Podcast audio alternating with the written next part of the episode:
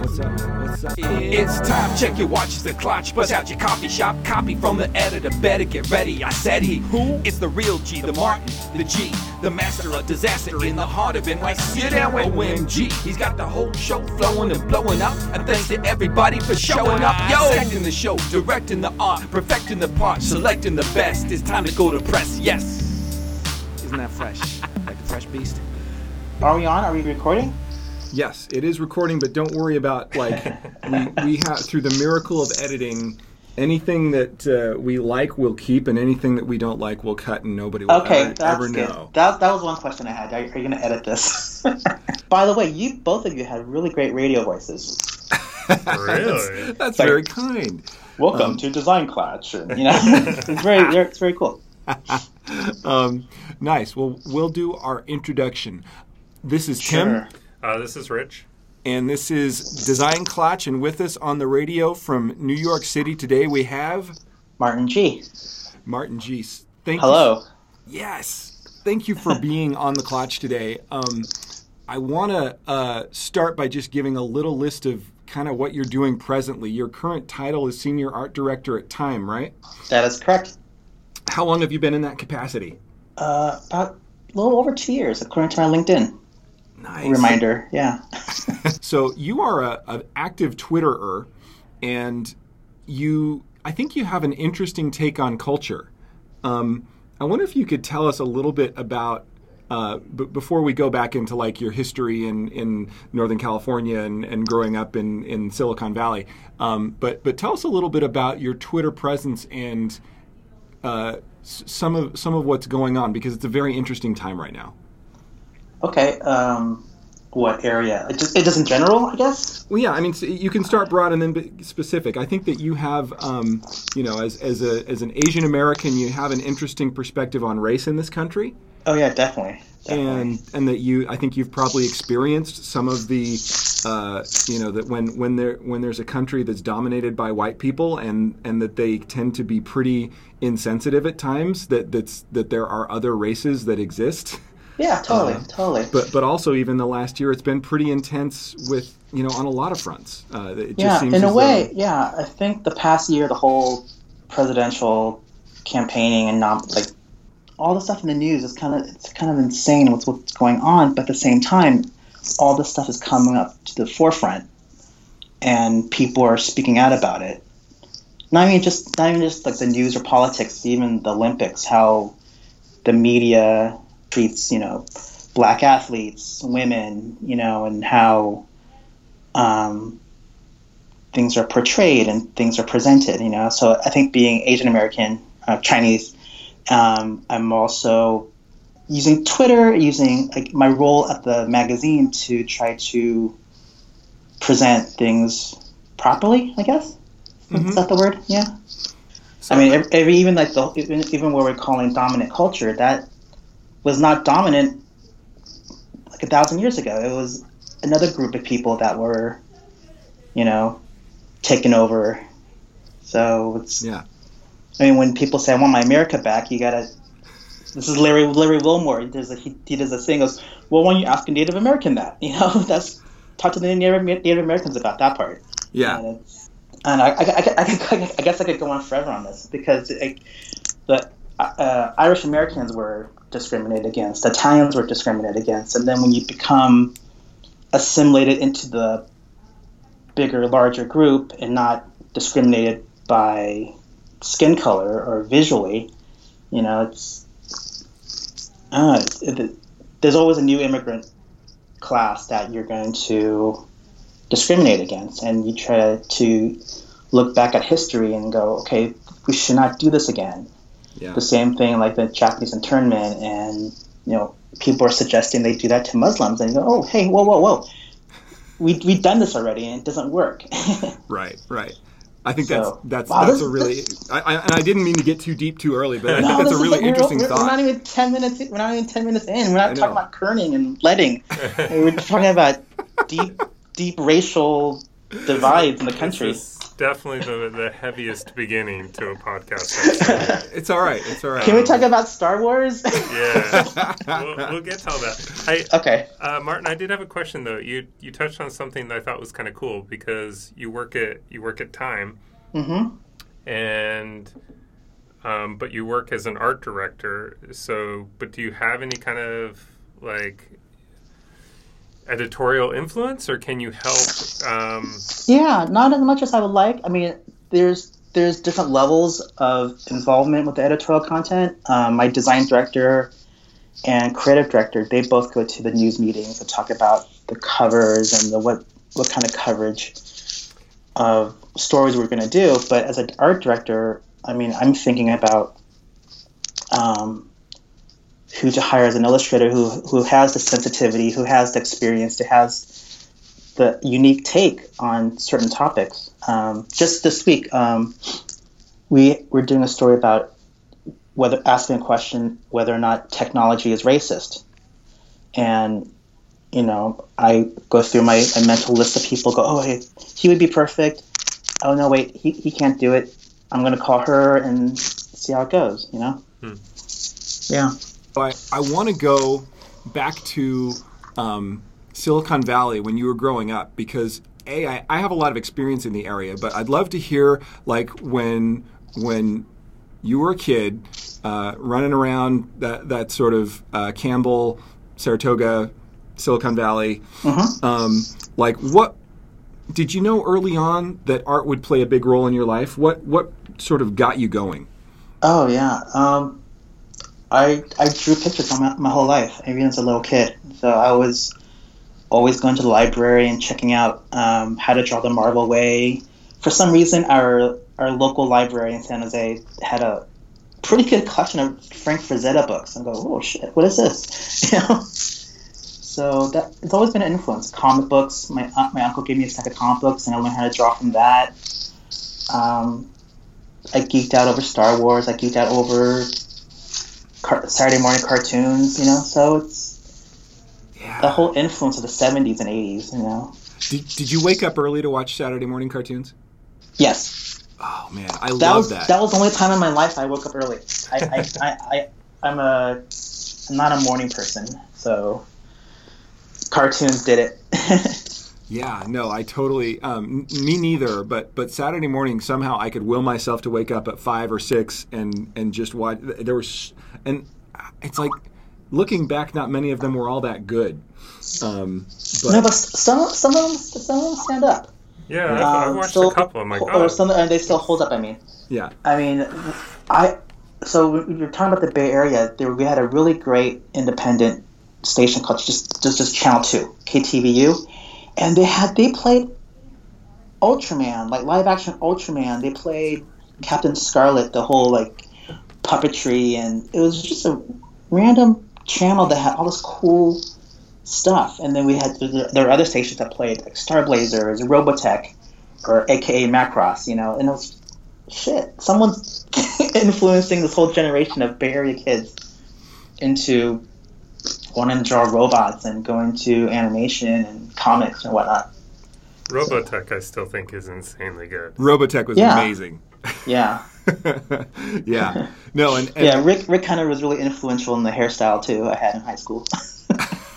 that's great. That's Big great. giant anime hair, you know. Mm-hmm.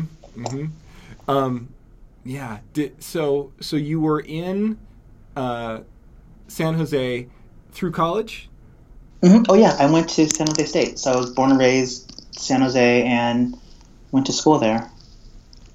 Nice. Uh, art major, design major. Uh, yes. Um, originally, I was pre med because of my parents. I um, did that for a few. So I was in college forever. So it's kind of funny when people, when kids come out of school at 22 and they're already doing stuff. I was like, when I think about myself, I was still in college up to like mid 20s. But at the same time, it's cool because, well, not cool, but you know, it's okay to waste you know four years of your 20s and, and then have like a career you hate later in life. Absolutely. That's, yeah, and um, so pre med, then I convinced my parents to go uh, that I wanted to go into zoology. I mean, which I still love. I love animals and structures and Discovery Channel stuff. But then I just got to a point where I took um, organic chemistry and genet. Uh, wait, what was it called? Um, population genetics or something. And I said, "Oh, this is horrible. I can't do this anymore." So I changed my major to art, and there you go. wow. So so wait, why why why the wow? Is people just people the zoology was my wow. Yeah, no, I love no, I love zoology, animals. I, as a kid, I thought I'd be a marine biologist or a, or a oh, yeah, zoologist. yeah, that too. That was cool. Yeah, yeah, no, that was one of my early like thoughts. I, I always loved animals and still do. And I married a woman who hates animals and doesn't. What? What? Yeah, I know. It's like not we, e- not even like panda bears and kittens. What, what's what's happening here? No, the, the most we've been able to do is buy like a betta fish for our kids. Beca- She likes them because they're low maintenance and they die soon. Like. That's my my wife's kind of the same way. Our Wow. wives are very similar, oddly. Yeah, but uh, Do they hang out and like bash baby seals in the head? Or what's it? no, she does. We we do like, like what she wants to do is start like an, an Uber for dogs, like a little dog service where we could like rent your dog for a while and take him on a walk, but then we wouldn't have to take care of him. Yeah, my wife loves animals. Yeah, We go to the zoo a lot. Uh, we did a lot when we were in New York. yeah, Um, she just doesn't like the idea of taking care of them right. and children at the same time. Yeah, Oh, it's, okay. it's Kind having of either or. yeah. I, I see that, but you know, just borrow a cat for a while, hang out with the cat. You, you have a couple cats, right? You you got. Yeah, that's it's, it. Seems like that's an you know one of those nice pets that's a little more independent. yeah. Um, so so you were in San Diego. I mean, sorry, you were in San Jose. Um, edit that out.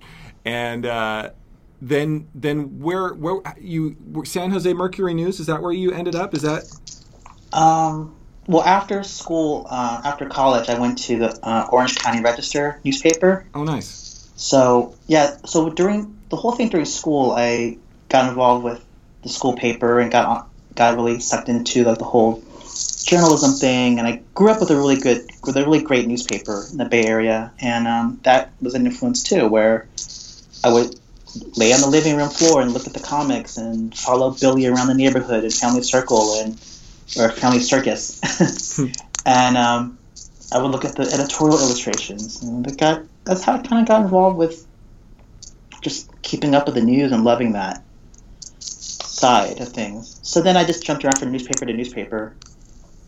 You know, um, that's what people do in the newspaper industry, I guess, because it's, um, you know, in, in any given city you have hundreds and thousands of design firms, but then with newspapers you have one or two, two at, at most. So you go from city to city. So I went to Orange County. Um, then I left a little bit for in LA for House of Blues. Then went back to newspapers in Chicago, back to San Jose, and then got laid off. And went to Portland, and then from Portland I went to Boston, and then now I'm New York. So that's my that's my resume in five seconds. Yeah, you kind of bounced around the country. yeah, yeah. Um, so I don't know a lot of people who are, are in this industry who have a spouse or a partner in, who does the same thing. So Oh, yeah. where did Yeah, you yeah, meet your wife and, and where did that how, how did that connection happen? Uh, we met at a design conference at um, one of the S and D conferences. It's a Society for News Design, and yeah, we met, and but we didn't, you know, start dating right there and then. But we we we worked together at the San Jose Mercury News and started dating there. It's cool. Yeah. So my, my wife my wife is um, Carrie Gee, and she's a also a senior art director at Time. So, That is crazy. the coolest thing. So, so do you guys talk kerning? all the time. We talk about style sheets. We talk about different illustrators. We talk about design and illustration like twenty four seven. It's like lots all shop talk, and it's awesome. That is So so this, great. This is this is why I like. Uh, it's, it's so great because I couldn't imagine being with you know an accountant or an insurance salesperson. Like yeah. Or, or a history whole- the- professor. It's okay. My wife won't listen to this. Um, no, the hates whole the whole animals. opposites attract. The whole opposites attracting is BS. I mean, I, I think it's it's great to be with someone who does the exact, the exact same thing. Right. Do you feel like you guys can be honest with each other if you're critiquing each other's work and like? Oh yeah, totally, totally. Yeah, because I, I'm more on the illustration side, so I'll have her look at things and ask her about colors and. You know, I, ha- I have so many style sheet questions, and she knows them all. She knows all the answers, and her more her specialty is more in the typography side. So she was brought into time um, when we were in the middle of a redesign, and so she was consulting with typographers and creating all these templates and style sheets. So it's it's really it's kind of it's pretty cool. That is really cool. Um, so, of the various places you've been, have I, there's sort of a stereotype of the newsroom, right? This is sort of uh, th- there have been, you know, they make bad movies about it. Um, no, what, what, wait, wait, Spotlight. Have you watched Spotlight? What was? Yeah, no, there have been some good movies. I'm, I'm there. There was one. I'm trying to think. Um, it's, it's the Drew Barrymore one, right? Right, right, right. Yeah, she cop editors don't usually have offices like that, but or go and go undercover. I, I forget what the story was about. Oh, I remember. I remember that was the biggest. Yeah, but the one that just came out, the Boston one, was really good. Yeah, it, it was riveting. It, yeah. It's funny. I, I used to work at the Boston Globe, and they totally got Marty Baron just right. I've the, the office he's in. I've been in that office, so it's kind of funny to, to see the to see that newsroom and go, oh shit, I've been there. Or that there's one scene where they go and get a slice of pizza. That's down a certain hallway called Sophie's Cafe, where she. This is when I, you know, I would skip lunch. I would get junk food in the middle of the day, and that's the same room. They, I think, I think they filmed it there too. So cool. So, so it's is, cool. Yeah. So it's kind of this rah rah yay journalism movie, you know. um, did you know you wanted to to work for a newspaper or something in ju- journalism? Some kind um, of. This is a good question because. I mean, most most of the illustrators and designers that we talk to, they, um, yeah, I mean the the podcast that's that will come out next that Tim talked about earlier is about um, journalism, mm-hmm. but it's it's kind of, I guess it's, yeah, it's a little unusual that that's. It sounds like you were you seem uh, atypically inspired by new by your newspaper. Career. Yeah, it, it's strange because when I was in school, uh, um, I was majoring in art, doing illustration, and all I wanted to do was get, get published. So that's the, that was my main reason why I went into um, the school paper. I mean, I would before before being part of the paper, I would kind of go in and you know, hey, here's a drawing and whatnot. And then one day I saw a house ad that said we're looking for designers or illustrators, and I just joined the paper. I, I took it as a class. And I got totally sucked in. Where you're doing the stuff day, day to day or um, every night, and you have our advisor critique it every morning, and it's kind of a. I got totally into it. Um, I guess that's kind of a product of wanting to know more, or wanting to tell stories, or wanting to deal with issues like, with like you know politics and race and all that. So it's kind of. I think my career as an illustrator designer and my personal views on journalism and news kind of both evolved together. I guess mm-hmm. I don't. I, I, don't really think about it that way. So thank you for bringing that up. yeah, that's that's really fascinating. No, I, I just I don't know. It just seems important, you know, as opposed to you know selling insurance or being an accountant. So I'm sorry to people who have that no, it's career. totally okay, and they would they wouldn't listen to this podcast anyway. Um, but but I wonder, have you had any like crazy newsroom experiences? Like like I guess one of the things that's driving in in, in that industry, and and in a lot of you know like advertising and design is it's deadline driven. But you you're you know when you're doing papers, it's like these deadlines are you know the, you literally have to say you know the paper's got to go out we've got to get it done oh yeah definitely definitely but in the news in the newspaper side of things I, I, I, I usually worked in features so that we had a little more time so um, i wasn't doing breaking news stuff usually. So I was kind of um, doing more features, but you know, the entertainment, movies, you know, stuff like that. Right. But you have also Um, been responsible for pretty like um, laying out entire magazines and stuff. You know, and, and I, it seems like you've had some pretty some pretty heavy roles, right? Where where you, you your free time is is not really existent, or No, it's, it's not too bad. I mean, you do a 10, 12 hour day every once in a while, but you, you manage to do it every do it in a, do it in eight, I think. yeah. Okay, so so you feel like right now your work life balance is not too bad. oh, oh this, this, this could be another podcast. Um, no, I, I don't. I, I'm starting starting not to believe the work life balance is a thing because it's all intertwined. My my life is work and work is my life, or something like that. You know, where It's probably a little harder since your wife also works with you. oh yeah, totally. But Um, you know, but at the same time, I think it's just that's just my personality. Ah. You know, even when I'm not technically working, I'm still playing and drawing or doing personal projects. So Yeah. that kind of informs my work, or kind of it's like practice, or kind of I don't know, it's cathartic to let things out, or you know, or just to you know take a break by doing more work. so it's kind of it's kind of ridiculous where it's So if you have, I'm curious what your favorite project at work is, and it doesn't have to be a time; it can be from a past employer. Um, and I'm also curious what your favorite kind of side project would be. I think for work is just being able to do illustrations here and get it to be in time every week. It's kind of a dream come true. I mean, um, before I worked here, I was actually did freelance for time because I I worked with um, Chelsea, who's one of our art directors, and I worked with Allison, who who's not she, she's in Michigan now, but she's she used to work here too, and I, I worked with both of them and as a freelancer. And then when there was an opening, I kind of got it. so. do you have Um, a do you have a favorite favorite illustration or a favorite favorite assignment? oh gosh, this Star Wars.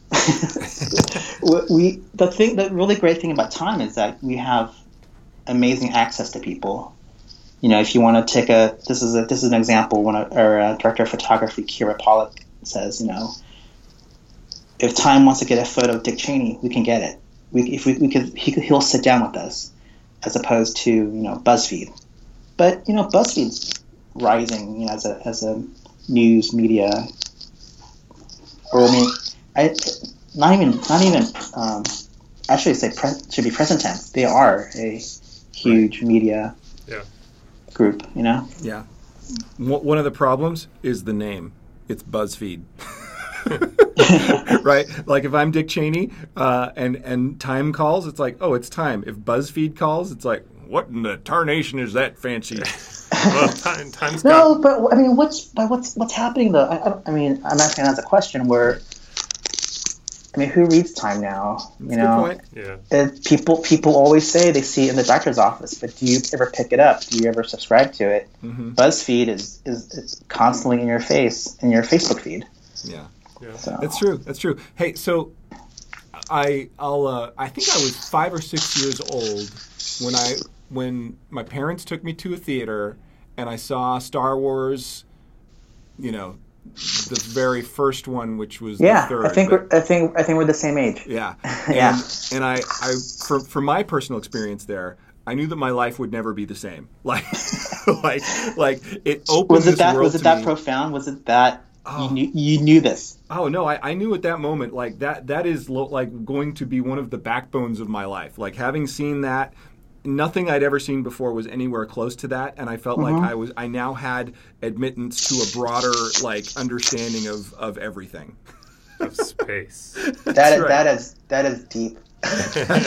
no, So wait, I want to hear about the the Star Wars assignment. Yeah. Oh yeah, we oh yeah. So s- that going back to how time has access, we had, we had access to all the actors, and um, this photographer uh, photographer Marco Grob took really amazing portraits, and I was just here's a two page photo of BB-8, you know. So it was pretty exciting. you know how everybody. Oh, these are the magazines I, I keep. You know when, when you know the prequels came out. I, I, I oh, I'm just gonna groan here for a second. I, I when, when that came out, like I got the magazine, I kept it. You know, or when Steve Jobs died, I got Time, Newsweek, Bloomberg Business Week, and I just those are things you hang on to. Right. So hopefully, some little kid is hanging on to that BB-8 cover and going, "This is cool. This is how Tim and I reacted to Star seeing Star Wars for the first time." Right. Right. Yeah. So- Yeah, no, and there's something cool about both the impermanence and the permanence of of magazines, right? That Mhm. um, my wife, working on her doctorate, was um, we, we did a special trip to uh, a library at the University of Washington because they had Newsweeks from the 1950s and 60s that we needed to look at uh, for for her research, and that was like, you know, that that that, magazines are both you know temporary in the sense that they you know they, they sort of get distributed and read but also you know uh, permanent in the sense that, that that will last. And of course with with the way digital culture works now everything is always going to be archived forever but but that's Yeah. interesting um, so so I, I guess my my other um, I- I'd love to talk a little more as well I think Star Wars, you, you have an interesting understanding of culture. We talked about this before a little bit, but Okay. uh, but I'd love for you to talk some more about like some of your other influences and and how that uh, equates to your creative outlets and things that you build. I'm, I- was worried that an hour would be too much time to not talk about anything and not be interesting, but I guess we could go on forever. Um, yeah, the, like the whole Star Wars thing. Um, I didn't know it was going to just consume my whole life type of thing. It was kind of when I saw it, I go, oh, this is cool. And it inspired me to draw. It inspired me to draw the characters, draw the spaceships. Um, people like Ed Emberley was an influence, just like drawing little cars out of those shapes. And kind of, my current style kind of goes back to that unknowingly. And it, and it, it kind of dawned on me one day. I go, oh my god, I'm, I'm, this is, I haven't thought about this guy in 30 years, and I'm drawing little people and little houses the way he did. You know, I, I had to do, I had to do a large crowd scene, and I guess, and I just simplified it by doing that style, or. Did I answer that? Did I answer the question? I think I, I kind of rambled off there. No, no, no. I think that's good. Um, so your style, I, I mean, you, you you execute things in a lot of different ways. I wonder if you could talk a little bit about about your take on on style. That, that I know you have your kind of charming um, flat vector based images. Like that's that's something that that you when, when you're illustrating. But obviously, as an art director, you're trying to tell a bunch of different stories, and that's not always going to be the right uh, vehicle for, for telling that. So I'd love I'd love to hear you sort of talk about how how you approach storytelling as a journalist. Um, well, I think that the, the main question is what's the best way to tell the story and that serves the reader the best. Um, as a as, as for style, I think that just had, has to come naturally. You can't force it. You can't go to Tumblr and go and look at what's cool or what's hot and go, I want to do that. It has to it has to be a part of you for it to be real, for it to be, I guess, honest. You know. Yeah, I'm, I'm curious how the style evolved, and was there a moment when you sort of realized, you know, you're influenced by all these other people, and it, it at first, it, I imagine it kind of came off as uh, it looked a little bit like that other stuff, and then there was a moment when you kind of came into your own, and you're like, okay, this is my style. that that's always changing. I mean, I'm, I might I might have done this for a while, but at the same time, I'm always. I used to always say this, where every time I get an illustration assignment, I'm terrified because I, I always think, "Oh, how am I going to do this?" But lately, just in the past month, I go, "Oh, I'm getting comfortable. I feel good, where I could just make the shapes, make do the sketches, and go, okay, this is where I'm headed." You know, and this whole vector thing was is relatively new. I mean, I, I didn't really start getting into it until I think the past. Oh shit! When, when, you, when you really think about it, I think I started doing vector the past ten years or so. I was looking at stuff like Chip Wass. Is it Wass or Wass? He did this really this really retro-y flat characters and the stuff people do now, like Robin Davies or Stanley Chow. I, I look I look to them and go, oh shit, this is amazing stuff. And um, I don't know, it just came naturally in a way where in college I was my stuff was all watercolor and post college it was all kind of Dave McKean dark Photoshop stuff. I mean that's just where I was at the time in my life or in my head. Right. So now it's all cutesy and you know you know what do you call what do you call those red dots on your do you have on those those faces? Um. This is why I'm not like this is why I draw pictures. I'm not really a no, but but just the uh, ro- oh rosy cheeks. Rosy cheeks, yeah. Everyone's got to have That- rosy that- cheeks, that, right? That that took forever. Yeah, we'll, we'll we'll edit that so it sounds even longer. Edit can you edit that awkward pause? Oh Yeah. no, make it longer. Yeah, we'll extend that so so people can enjoy that. That's funny. That's really funny. Wait, can you edit that out too? yeah. Um, no, I, I think that that um, it's it's really interesting. The the world of illustration today is is very rich, right? That there are so many um, great illustrators, and I feel like there's so many more the the uh, profligation of screens to where everyone has one now. There, there's sort of this need for visual content all over the place. So, Yeah, so but I is- would, but I wish the the, the, the, demand and the and the work work was available. I mean, people want stuff for free. They want Mm, stock images. They want, you know. I wish people just fucking hired an illustrator. You know.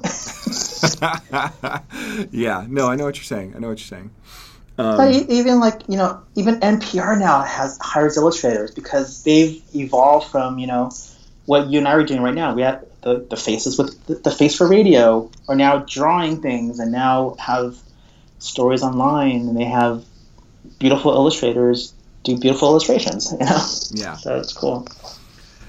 yeah, no, it's funny. It's it, it's weird how there's always a whenever something grows in presence or popularity that there's this backlash to automate it and and the idea of automating art to is is such an interesting concept to me Um, yeah, and, and I think it's the whole culture of free. Like if it's on the internet, it's free. You're getting your music for free. You're stealing. You're ripping off Kyle T. Webster's brushes. You know, this guy's people are trying to make a living. You know, and you just because it's online, because it's in a digital format, doesn't mean it's just. I don't know. I don't know where I'm going, but this is Well, is. people aren't used to paying for anything anymore. I mean, they're they're used to paying for food, but pretty much anything else. yeah they're, they'll pay for food they'll pay for their computer or their or their ipad yeah, that's true. but they don't want to pay for anything else once they get it yeah, yeah, you're, you're, yeah, but you're, you're paying seven hundred dollars for an iPad, but you won't pay nine cents for a thing or a Right. brush or an app that people put their you know hearts and souls into it. You know, I, I don't know. Now I'm getting grumpy. No, Thanks, don't get guys. grumpy. So, so, so let's take a step back uh, before we get angry. I'd love to talk to you just about your process. Um, you talked about so, some of your, your kind of um, when you have an illustration. Uh, where do you start? Do you start in a sketchbook? Yeah, always my sketchbook. Well, okay, shit. I can't say that anymore. I used to say that. I guess I always my sketchbook. Sometimes I just go straight to final. if I just because the, the pace here, even though we're weekly, we, sometimes I don't get around to doing an illustration until the last day where we close the magazine, and I have you know an hour or two has to be done. Then I have to show it, make sure it's okay, get it approved, and Mm-hmm. yeah. So, but definitely at least one sketch. Mm-hmm. But Right. then I, but back in school, I used to, or even a few years ago, I would say do a hundred thumbnails. No, that's that's not a thing. That's not even a thing anymore.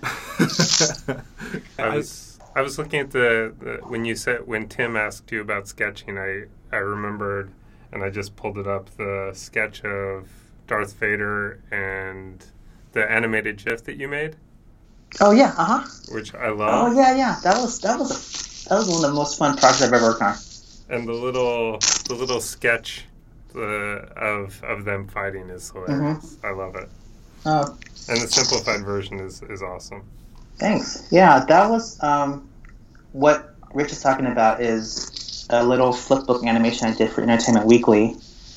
And um, oh, this goes back to just drawing what you love too. If you're I I post random photos of Star Wars drawings, and people notice it and they go, "Oh, we need a Star Wars illustration." You know who to call, which is me. So, oh, this is audio. I'm, I'm doing the I'm doing the two thumbs up to myself right now. So That's great.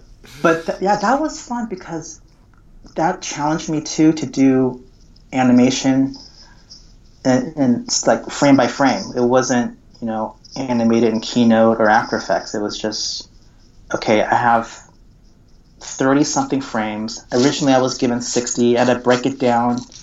I, I want, I want two strikes and then the hand would get chopped off and then the little fist comes up at the end.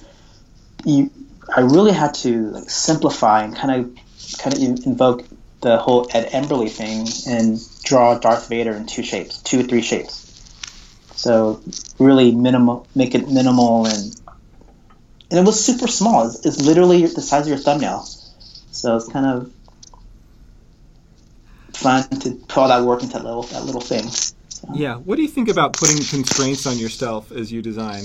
Like, Wait, I'm sorry. What was that? sorry, it's it's what do you think about putting constraints uh, when when you design things? Because it seems like sometimes the constraint, some of our best work comes from when it's a really tight timeline or a really tight budget or a very small amount of space. I need constraints. I, I, I when I when I don't have them, I don't know what to do with myself. It's even deadlines too. I mean, I, I'm currently working on a project where the um, the art director goes, "Oh, we don't we don't have a deadline. It's just kind of whenever." And I I'll, I put that stuff off. I, I admit it because I like having two days, two hours, as opposed to you know the, the people who do feature films who have two five year projects. You know, um, like Kubo. Oh shit! Props to Laika and Portland with Kubo. I, I've not watched it yet, but I've everything I've seen has just been amazing. So, But anyway, anyway, but like to animate to animate this monkey jumping around for five years, I go, oh man, give me a two day assignment, please. so we, we went on a tour of of Laika for my daughter's birthday. what? Can you do that? it- You rent it out like Chuck, like Chuck E. Cheese? No, you can't. You can't do that. Actually, we had, um, but you know, it's Portland, so I have a lot of friends who work there, and so one of Oh, them, cool. one of them hooked it up, and it was unreal. Because I mean, just seeing the amount of work and seeing all the models, and we saw all the models for Kubo, hmm and it it was the most impressive thing I've ever seen in my entire life. I'm I'm so jealous because I remember um, a few years ago at one of the Icon conferences, some someone was mentioning that the faces were all three three D printed and each individually painted to get the just the dialogue done. Yeah, And I they, can't. they have. I, they Oh, had a they had a whole like case of I don't remember how many different like masks, mhm. but um, I want to say like 150 or something. So Wow. for That's so cool. So they'll- they'll put every like- every word, every consonant vowel has to have its own mouth, and then the eyes and the everything else for the expression. yeah, and they go on with this like it's really cool. Like in movies, you know, when they peel the face off of a robot. hmm That's that's what they're because it has the armature that Yeah. supports all this stuff. So if you take off the armature, or you take off the 3D printed face, and there's this crazy armature underneath it, and it's it's it's an, uh, incredible. That's that's amazing. So even when you look at that, I was just I've only watched the trailers and all the featurettes I could get um, just for for Kubo, and it's just so slick. If you look at like Nightmare Before Christmas, it's kind of it's a little choppier, and then you go further back to Gumby and to all the Rudolph the Red-Nosed Reindeer ones, and it's just really it's amazing how it's evolved. Yeah. Uh, I, I'd love if you had any, like, do you have any stories from, you know, in the ru- newsroom, people reacting to the stress of the deadline, uh, li- like any any any times you've seen people freak out or art directors go crazy on stuff, and you didn't have, you know, you had to like do something in in in a, a short amount of time, any of that kind of thing. Hmm. See, this is this is what I was worried about. I'm boring. I don't have any stories. Wait, let me. I, I, have have think about it. You can you can think about that. Well, you think about that thought as well. I'll, I'll put another thought in your mind.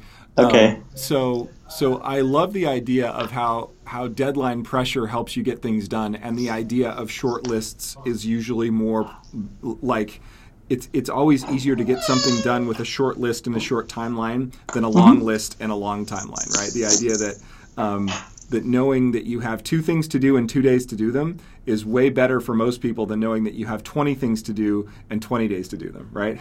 Yeah, I guess so. It's it's just you know one piece one one piece or one day at a time. I guess. hmm Yeah, it's just it just fits my personality. Where I, I talk about this with my wife a lot. Where you know I, I, I never had that answer when someone says you know what are you going what do you see yourself in five years? I have no I don't I don't know what I'm doing in five hours. Even career wise, I, I I just have a trajectory. I'm going in this direction, like northeastish, and then anything within that 90 degree, 45 degree cone, whatever, is where I'm headed. You know. Yeah, so I can imagine you you probably don't know what city you're going to be in or or what type of media you're going to be doing, but I would imagine you have some idea of relatively the things you'll be doing, right? Yeah, uh, yeah. I think. I mean, back when I was in newspapers, it was always there was like that handful of newspapers you always want to work with. You know, Seattle. If you want to be in Seattle, do you want to be in Chicago? Do you want to be in Miami? There's those handful of you know the ones you want to go for. But now being in New York, I'm, I never I never want to leave. Really, That's So- cool.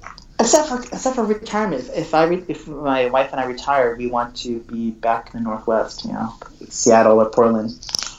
That's very cool. I Yeah, was we, going to we, ask we miss it. We miss we miss it there. Yeah.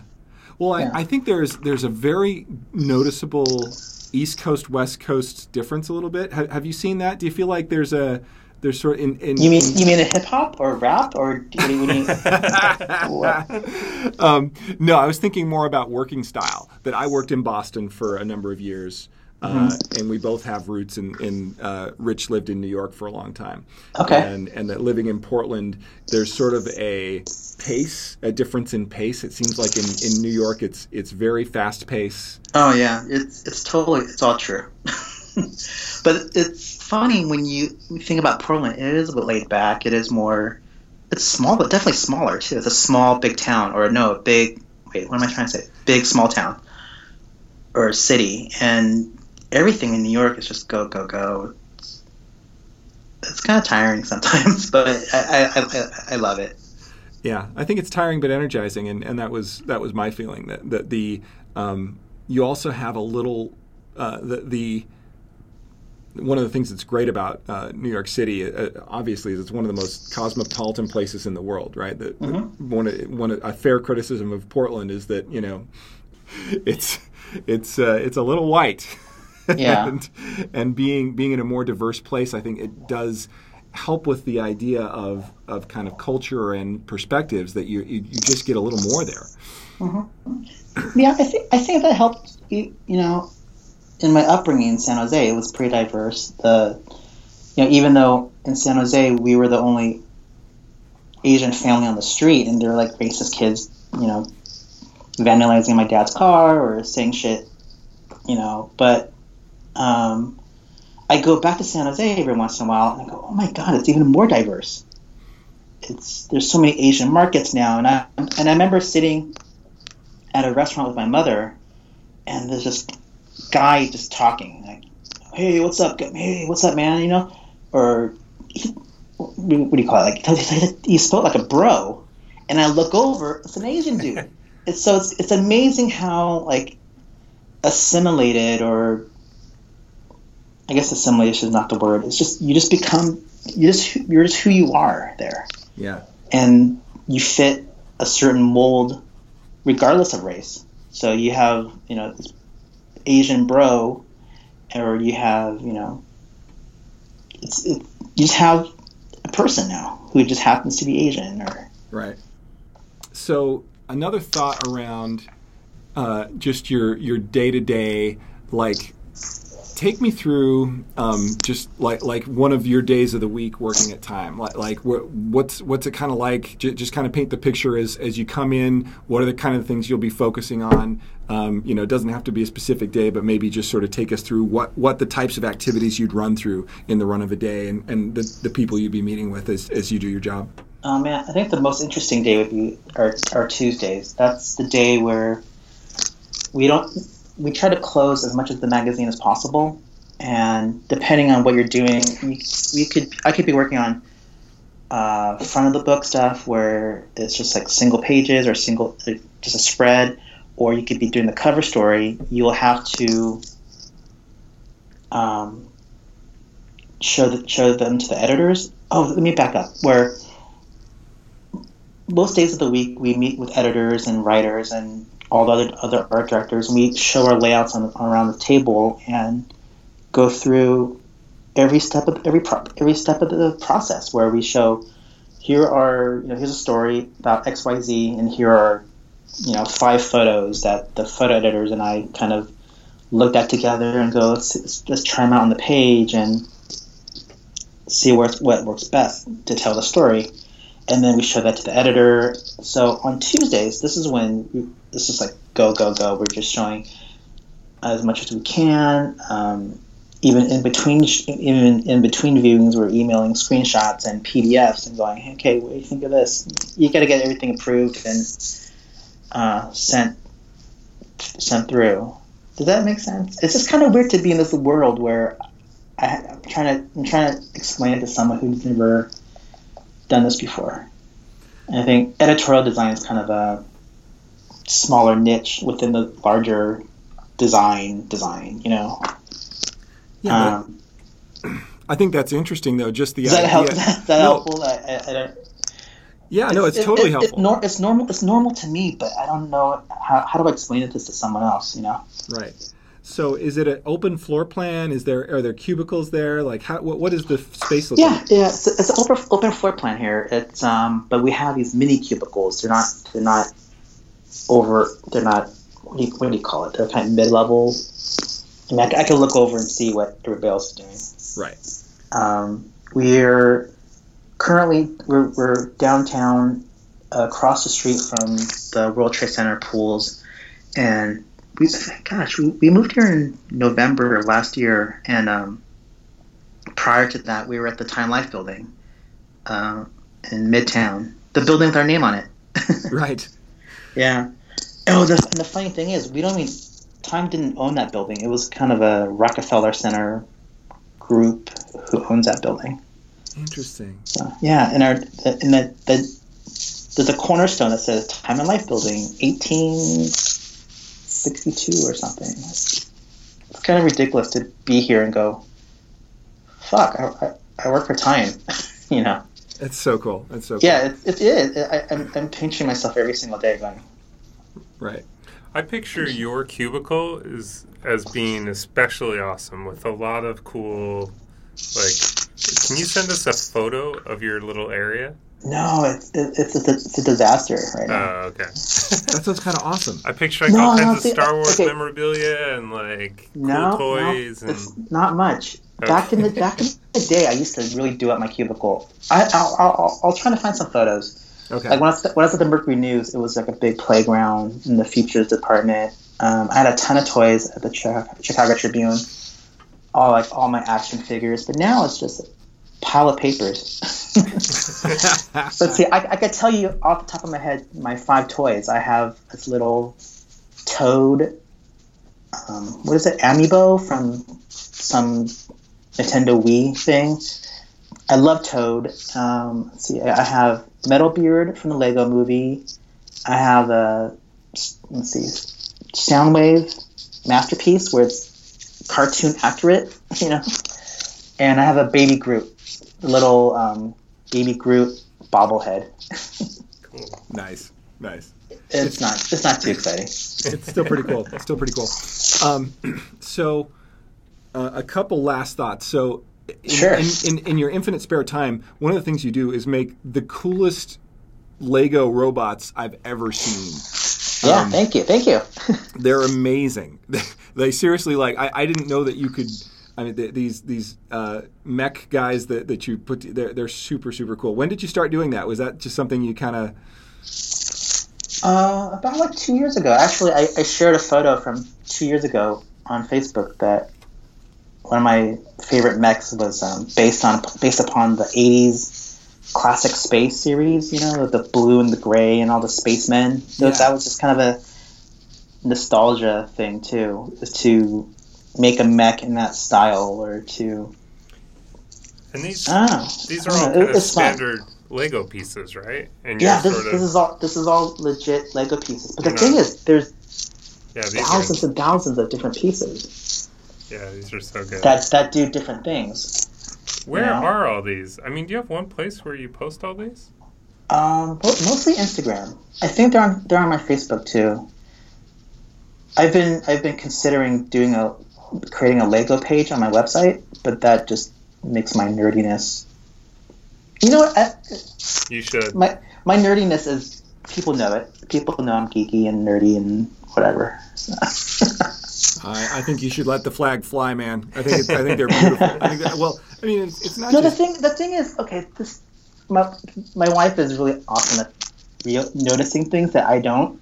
One day she goes, "Oh, you know, the way you do your vector art is very similar to way you build your Lego." Oh, my, what? Whoa, whoa, whoa, whoa! What? Really?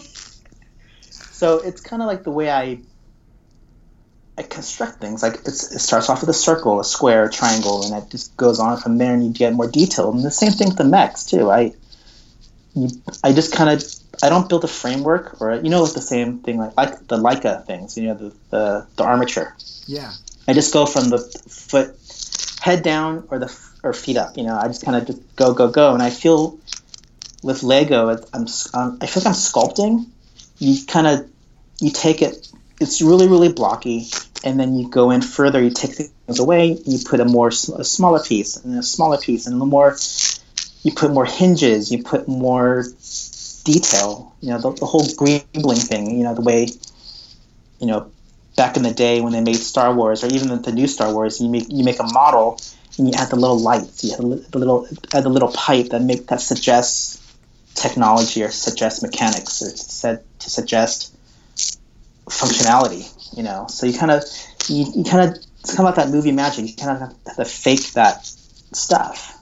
Right. And then that's why like I, I look at Pinterest a lot and Flickr, and they have all these guys. I'm assuming mostly guys um, making these mechs out of Lego pieces, and just Mhm. it's mind, it's pretty mind blowing. There's people who make like Gundam robots, and I'm like Jesus, I know. That's super cool. It's super cool. Well, but, but you remind me a little bit. I, I don't know if you know uh, Nelson Lowry, but he um, No. he he was behind. Uh, he did a fair amount of work on Fantastic Mr. Fox, Oh, okay. uh, Box Trolls, Paranorman, Corpse Bride. He, he's been, uh, you know, he's sort of in in that area of. Oh of- wait, he he might have been the person who spoke at Icon a few years ago. he he might have, yeah. Yeah. I think- oh, does he make cardboard robots? Yes, yes. So I, That's that's the guy.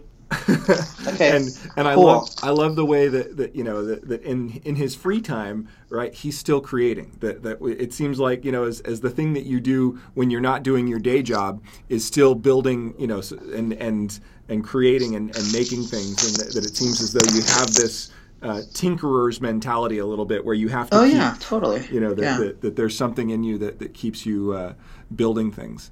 Yeah, that's that's why the whole like life work life balance doesn't make sense to me because I'm always working. I'm well, you could call it work, but I'm also I'm always playing, like the work play life balance. You know, um, I, I I sit at a desk all day and my back hurts, and I look at a screen all day, and I just want to use my hands. You know, Yeah. Really cool. Dude, your Instagram feed is a gold mine. thank you. I and so so the mech, the Lego mechs. I'm not sure what you call them. Those are Mhm. great. I also love the like the quick drawing. I don't like. Okay, militarized mall security. Oh yeah, okay. Like that kind of quick drawing mech is I also really like. Thanks. Yeah, the thing is, I, I never, I can't, I never got into Snapchat. I mean, I downloaded it, I tried it, and I don't get it. But for some reason, the Instagram stories is kind of fun. It's just something to fuck around with, you know. Right. Yeah, but you take it to a, a new level with like these the the monsters and the mechs and Oh, thanks. It's kind of funny. I, I, I, I'm now, now I'm walking around thinking, okay, what what mech or what monster can be sitting in this mall or sitting in this street? So I'm, I'm looking at escalators a different, a totally different way now. and I'm I'm picturing I'm picturing a waterfall or, you know, I don't know, Yeah, yeah. ten, That's- tentacles coming. It's really good. That's really great. That's really great. Thank you. Thanks. Um, well, this has been super fun. I, I wonder if you could give us um, every all the people that we talked to. We try to get some picks, like some. Um, uh, here are things that I'd recommend, like whether it's apps, games, restaurants. Uh, you know. Oh, you whatever. should give me some notice on this. Oh man. I, I should I should have let you know. People to follow on Instagram. We we can kind of get this stuff later too. We Yeah, if you want to like- send Oh, it to yeah, us, yeah, sure. we can I can include send it a in the list. description. But uh, yeah, it's the the idea is like something that you've recently been you've recently discovered that you're sort of particularly amped about. Okay, let, me, let me write this down. Recently discovered. Right. So like, I don't know. Right. Instagram stories isn't isn't a great one, but that's like, oh, I just figured out. I just got this app, or I just went to this restaurant, or I just heard this album, whatever whatever it is. I just Right. saw this movie. It could be Kubo. Does it have to be recently discovered or something I keep going back to? Oh, it can be something you keep going back to, and if, Okay. I mean, if, if you just know the place that has the best, you know, pho soup in in New York, you know, or whatever, like like if there's you know any anything that you want to call out, we're we're happy Okay. to, to pass it along. Okay. If you want to talk about food, talk to my wife. Okay. She knows all the food, all the all, all specifically brunch and ice cream. So that's that that's her jam. Um, That's What good. about so for ice cream? I, um, I'm curious if your wife has tried Humphry Slocombe. uh, I don't think so, but I will I will consult with her shortly. Okay, it's in Um, San just Francisco, and it's just awesome. just recently we went to um, this one Morgan Stearns or Morgenstern's, Mhm. and she has she got this black ash. No, no, I'm sorry, coconut ash.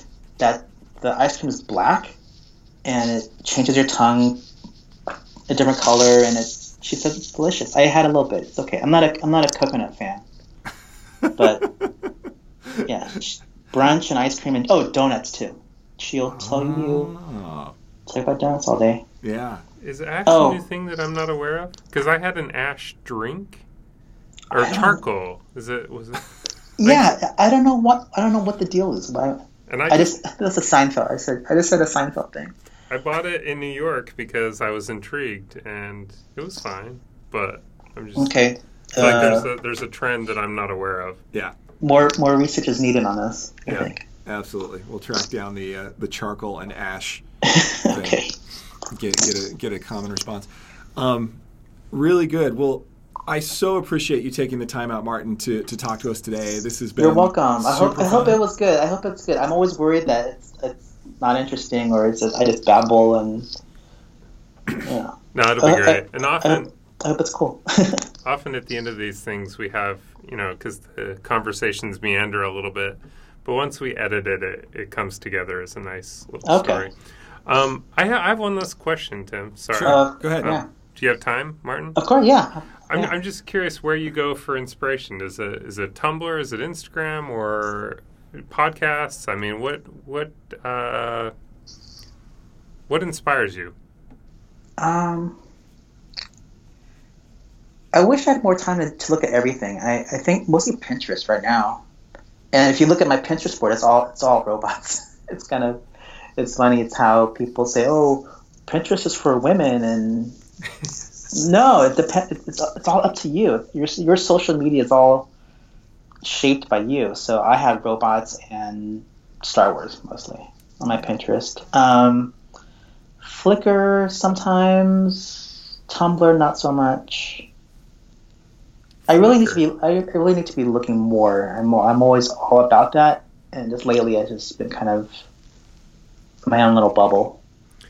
Are there artists or designers or illustrators who, um, in particular, inspire you?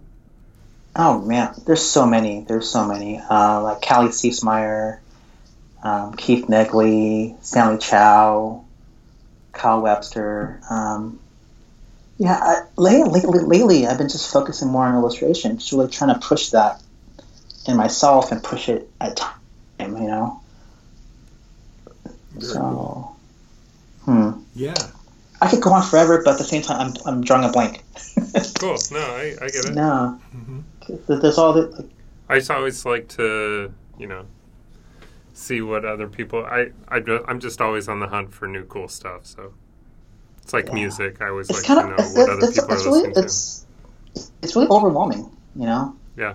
Mm-hmm. like like the even with podcasts i i can't listen to people talking while i'm working so i, I just listen to music but there's you know the, the usual fresh air radio lab I, and i have so i have so many hours backed up on my on my itunes i can't even i don't think i have enough you need, you need like several lifetimes to listen to all that what kind of music do you listen to? That might that may have been a better question actually. Oh, uh, drum and bass mostly. Kind of, it's more fast paced, rumbling bass lines and, you know, dancey. Um, I should send you some links to that too, I guess, Yeah, please. do. or or, or a playlist. Oh, that'd be cool. We could do Yeah. we could Oh, let do Martin do. Gee's playlist. I would love that actually. Right. Right. Maybe Send, send us your playlist. That's a that's Okay. a new feature of the podcast. Yes. cool. I should get on Spotify. See, the funny thing, I am so out of touch. You know, I feel I want to be in touch with like illustration, design, but technology-wise, I I don't use Spotify. I don't use Skype. This is probably the second time I've used Skype. I just don't. I just don't talk to people. I, I don't know. Well, we, we are happy to I, have. I, I, I, I shouldn't. Have, I shouldn't admit that. Yeah. No, no, no. It's it's totally okay. But I think part of it is being passionate about the things that you do, right? It's like you you kind of have your your things that you're into, and Mm-hmm. uh, I- I'm looking at your Lego mechs on your Pinterest, which are, are Oh, and, and the ones that you've pinned as well. Very cool. Isn't that Unbelievable. amazing? It's amazing. That, that's that's the thing too. Like working on Lego stuff is it's, it's a solitary thing. You're not Mhm. kind of you're in your little workshop, you know, which is AKA our dinner table. Right. Right. Yeah, so do you Yeah. keep all these? Is your house full of these Lego mechs? I'm, I hope you Oh, don't break them down. This is an issue. This is an issue with my wife and I. Um, they're all over the place. But no, but the thing is, Good. I keep them all in plastic containers with little. I, I sort. I try to sort them, but then I, but then I have a giant box of things that need to be sorted. So that's like that's like a. I could take a week off of work and just sit there and sort Lego pieces. Um, but the the mechs I probably have probably four about four or five. That's kind of on a shelf or on our on our headboard on our, in our um, we have a we have a headboard that's kind of a bookshelf too. Mhm. Um, but sometimes I guess it gets to a point where oh, time to time to take it apart. You know. Mhm. Right.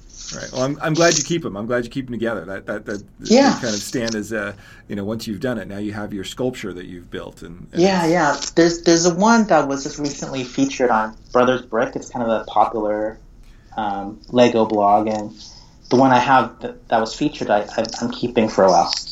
yeah. Was that was that that, that kind of had the retro space? Yeah, yeah. The retro, the really bulky Yeah. looking one. Yeah. Yeah. I love that. But then every time I walk by it, I go, I want to fix that arm. There's something wrong with the arm or the shoulder, so I might spend a weekend and, or a day and just rework the arm. It's kind of it's these things could take a couple days. One day I'll work on the legs, and one day I'll work on the torso, and but you're always you're able to snap it off and try it again. You know, Right. so Right. it's kind of it's kind of meditative too. It's kind of you're just working away and hmm Yeah, no, I think the idea of, of, of taking things apart and putting them back together is, is a really interesting one. Uh, Rich is a And- former architect, uh, so so he kind of had a, has this architectural view of, Oh, of man. things and objects. One, one of my first Lego sets that I bought was the architecture. Um, there's a there's a massive box of um, it's just this all white pieces, and it comes it's like Oh. uh, it's like a thousand pieces. It comes with a book. You would totally be into that so they set. so uh, yeah, you did you see the exhibit on the High Line with all white Legos? What? No. Oh, I- you missed, missed it. this. You missed out. Um, crap. I, I forgot the the architect who did it, but he. Oh he, man, I have to check it out. I'll look it up. Built- Yeah, just just Google it. But he he created this whole landscape of, or cityscape more, um, but with white Legos, hmm and then he invited just the general public to come and and mess with it.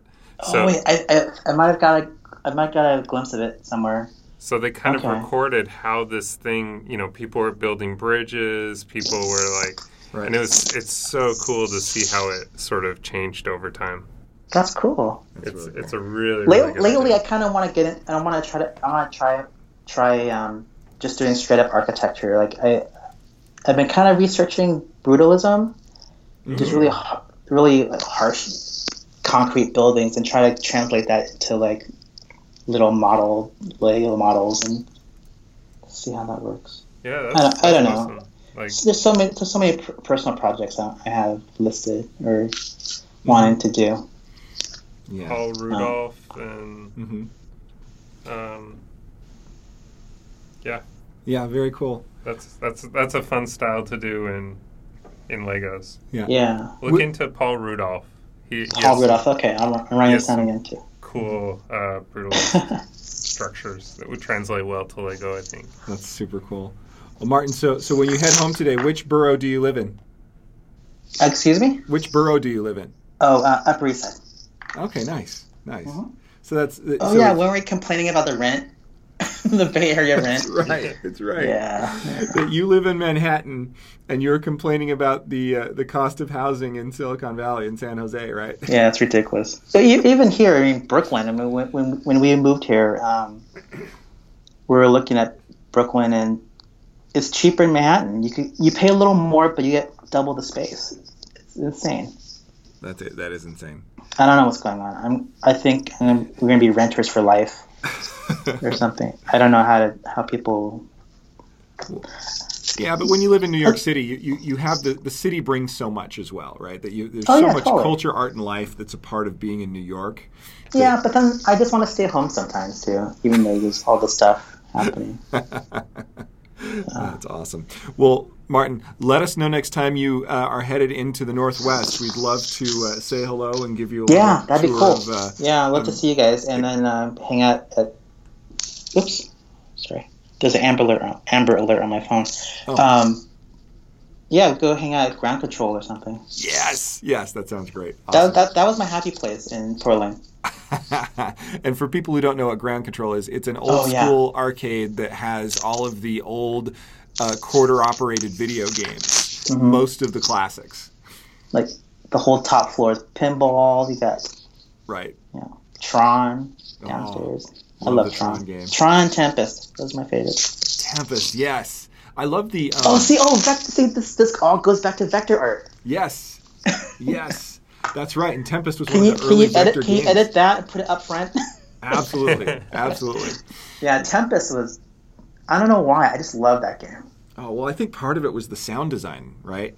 That it had the, the, the sounds it made were so typical. Anytime you hear an arcade, you're probably going to hear Pac Man, you know, Or Tempest. Right, right. Right, right. That those two were, were super, super, you know, it was loud and it had that great sort of sound as your ship went across the strata. It was really great. Yeah. Cool. Cool. Well, thanks again, Martin. We appreciate of your course. time. Thank you for having me. Great afternoon in lovely New York City, and uh, Thanks. we'll be in touch. Thanks again. Cool. Cool. thanks, Thank you. Bye. Bye.